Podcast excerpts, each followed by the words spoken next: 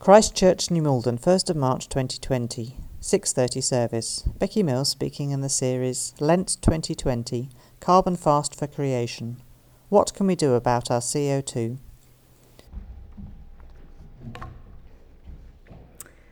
Right. What can we do about our CO2?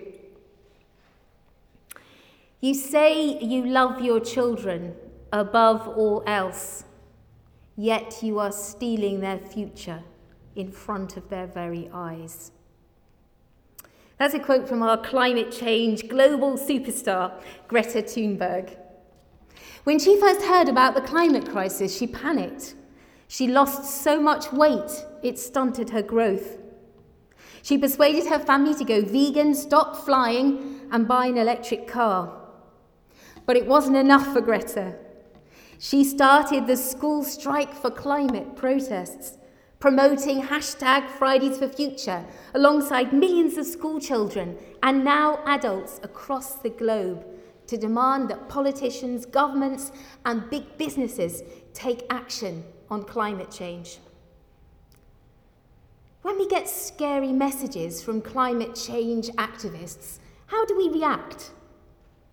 Is it too distant, too remote to bother us?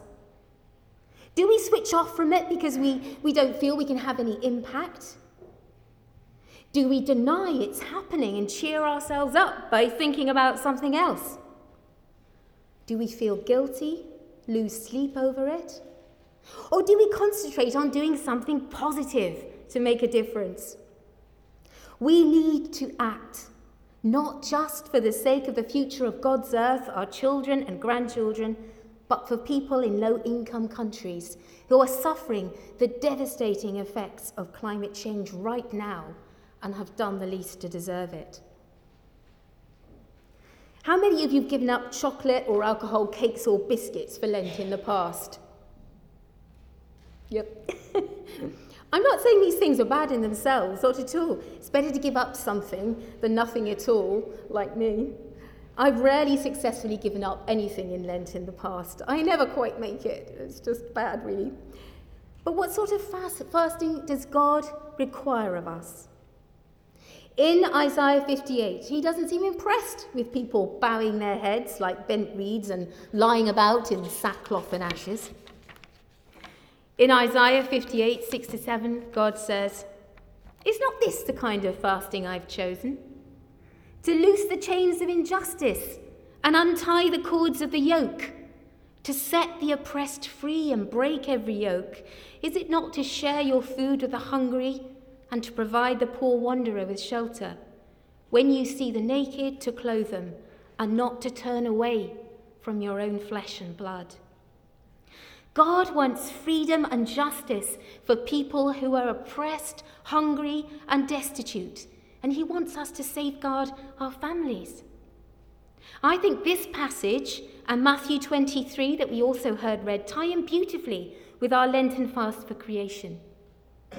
We think of ourselves far too frequently just as individuals separated from one another. Whereas we're, co- we're connected and what we do affects not only the future of our families, but the whole world. Loving our neighbour is all about our connectedness with the rest of humanity. And our focus this Lent is climate vulnerable communities in low income countries.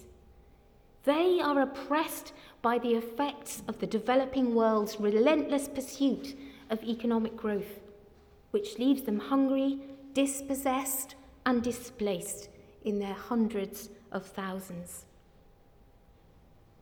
Since the 18th century, meteorologists have been monitoring and recording the weather. These records show that the Earth's atmosphere is beginning to get warmer, which is causing our weather patterns and our climate in the different climate zones over the world to change. A bit of revision for most of you, I expect. So, why is the Earth getting warmer? What's going on? The sun obviously plays an important role in deciding the Earth's climate.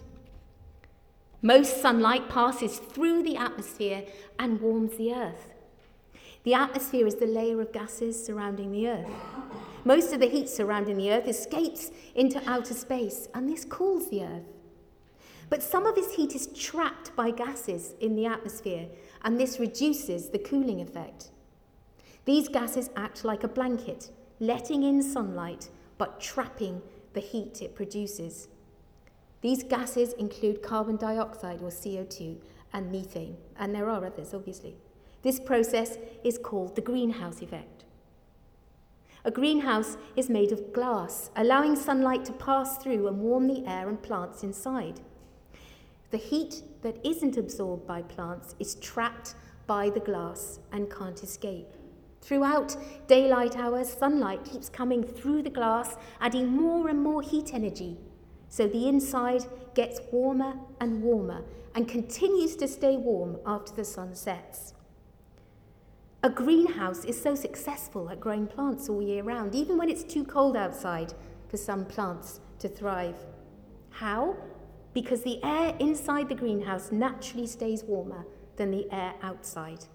The process that warms the planet works in a similar way to a greenhouse. That's putting the whole process in very simple terms, of course, but it helps us to understand the problem. The best available climate science claims that most of the warming in the last hundred years comes from increased gases like carbon dioxide and methane in the atmosphere, so we call them greenhouse gases. These gases are naturally in the air around us. But our everyday activities have increased the amount of these gases. And it's not just a question of the climate, climate getting warmer. Some places will get colder, there will be more storms and violent weather patterns, and the weather will become less predictable. So, what are all the activities that have increased the amount of greenhouse gases in the atmosphere? See if you can match the human activity to the percentage of greenhouse gas emissions. Okay, you've got, you've got um, bits of scrap paper on the table and pencils. I'll give you a couple of minutes. Some of you have already done the quiz this morning, so obviously you will be let off the hook.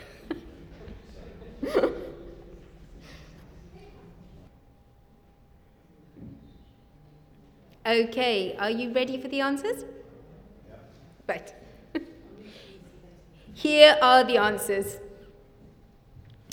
Did you have some surprises? I was quite surprised that agriculture contributes more to global warming than industry. But the overall picture is that the burning of fossil fuels for heat, electricity, production of goods, transport, buildings, and other energy contributes the most. We have to feed the world, don't we? And producing staples like rice in lower income countries is essential unlike luxury foods like a daily portion of meat and fish that people are used to in the developing world. So we've got electricity and heat production, 25%. The burning of coal, natural gas, and oil for electricity and heat is the largest single source of global greenhouse gas emissions. Agriculture comes next, 24%. Cultivation of crops and livestock and deforestation, Industry, 21%. Fossil fuels burned in factories for energy and production of goods. Transport, 14%. Fossil fuels burned for transport by road, rail, air, and ship. Almost all the world's transportation energy comes from petrol and diesel. Buildings, 6%. Fossil fuels burned for heat in buildings or cooking in homes and other energy 10% hasn't been covered by the other alternatives. Nearly everything we do releases some amount of CO2 into the atmosphere, and that, of course, is called our carbon footprint. The size of our carbon footprint depends on a huge number of factors. We can increase or decrease our carbon footprint with our everyday choices. For example, the food we buy needs energy to work the machinery to help it grow to harvest it, to package it, and transport it to where you bought it from. Then more energy is used when we cook that food, which adds even more to our carbon footprint. Now, how does our carbon footprint compare with other nations in the world? How responsible are we compared to other nations? Next quiz. Can you match the carbon footprint per person with the country. There are nine.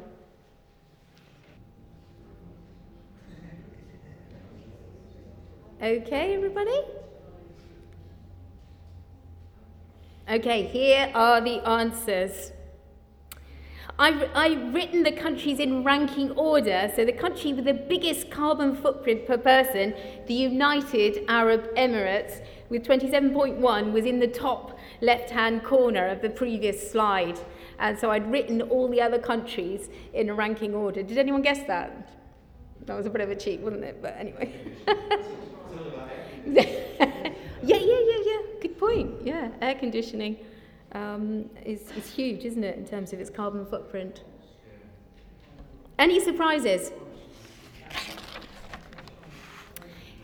Well, people often think China and India are more, are more responsible than us. Yeah.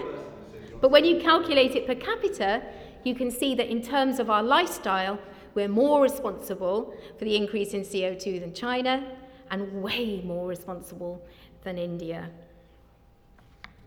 That was quite an interesting exercise, wasn't it? And you can see there um, with the different blobs over the different countries who is most responsible. And clearly, Europe and the Middle East is most responsible. And we've got blobs there over the USA, obviously, which is quite high in the ranking order, in Australia. Um, but you can see that in China, um, there are a few small blobs, and there are hardly any in India at all. The destructive effects of climate change are everywhere. Polar ice is melting, leading to rising sea levels. In 2019, cyclones were lashing Sri Lanka, India, Bangladesh, and Southeast Africa, leaving destruction in their wake. Rainfall patterns are shifting, causing devastating droughts and floods, deluging entire towns in southeast Spain. Let's look at that. Hurricane Dorian lashed the Bahamas. There was a record breaking heat wave in southern Australia with temperatures in the mid 40s for 40 days in a row in some areas. Forest fires raged in Victoria, Australia, and in the Amazon forest. France recorded its highest ever temperature of 45.9 degrees. In July, temperature records were broken in Belgium, Germany, and the Netherlands during the planet's hottest month on record.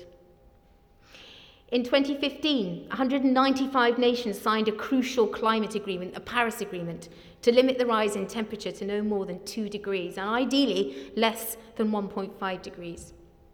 The Climate Action Summit with 70 world leaders took place in September 2019 to look at progress. The goal the world needs to achieve is net zero emissions by 2050. That means that with, for example, planting trees and other technologies and schemes to reduce CO2, we will be balancing CO2 emissions with carbon removal.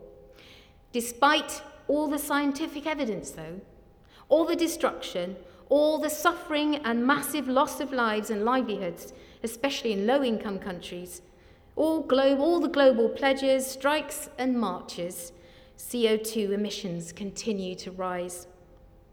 If we've not taken dramatic action within the next decade, we could face irreversible damage to God's world and the collapse of our societies. As always, our response as Christians is shaped for us by the Bible. In the Gospel of Matthew, an expert in the law asked Jesus, Teacher, which is the greatest commandment in the law? Jesus replied, Love the Lord your God with all your heart and with all your soul and with all your mind. This is the first and greatest commandment, and the second is like it love your neighbor as yourself.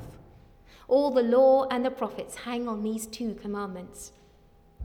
The climate crisis we're facing is a symptom of our failure to love God and to love our neighbour. Our calling is to see creation through God's eyes. Before God created humans, he saw that his creation was good. Creation is a gift from God. And in Psalm 104 it says, He makes grass grow for the cattle and plants for people to cultivate, bringing forth food from the earth wine that gladdens human hearts, oil to make their faces shine, and bread that sustains their hearts. Taking responsibility for the climate crisis is a crucial part of loving the planet and honouring it as a good gift from God. Jesus said it is our second most important duty and responsibility to love our neighbour. Climate change causes extreme weather which tears down homes, destroys crops, displaces hundreds of thousands of people, and forces children out of schools that are damaged or have become evacuation centres. Lower income countries don't have the means to build defences against extreme weather. We need a vision for understanding how to honour God by caring for His creation and loving our neighbours. Not only our geographical neighbours, but our global neighbours. For God has not given us the spirit of fear, but of power and of love and of a sound mind. We must take action because we have the power to. We must love our neighbour because it's our calling. And we must challenge ourselves to grapple with the science and the truth of the situation because we are of a sound mind. The carbon fast is a brilliant way of showing that we love and honour God and our neighbour. We have to be willing to cross political, racial, cultural, and social barriers when we see someone with a need and have the resources to meet that need. It's not enough to just see the need and have compassion. We have to follow that through with action. So often, when we seek to love people, we start off with good intentions, but we struggle to follow through. When we love God with all our strength, we will follow through in our commitment by doing whatever it takes. Pick up a hard copy of the calendar today. Don't give up on it. Sign up for our daily carbon fast email or download the calendar on the homepage of the church website or via the link on the digital weekly update.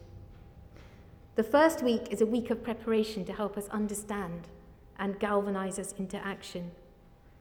We'll be discovering our own individual carbon footprint and thinking about how we can reduce it. We'll be getting powered up for climate justice and, prepare, and praying for those most affected by it. We will be committing ourselves to the Lenten fast and encouraging our family and friends to take part too.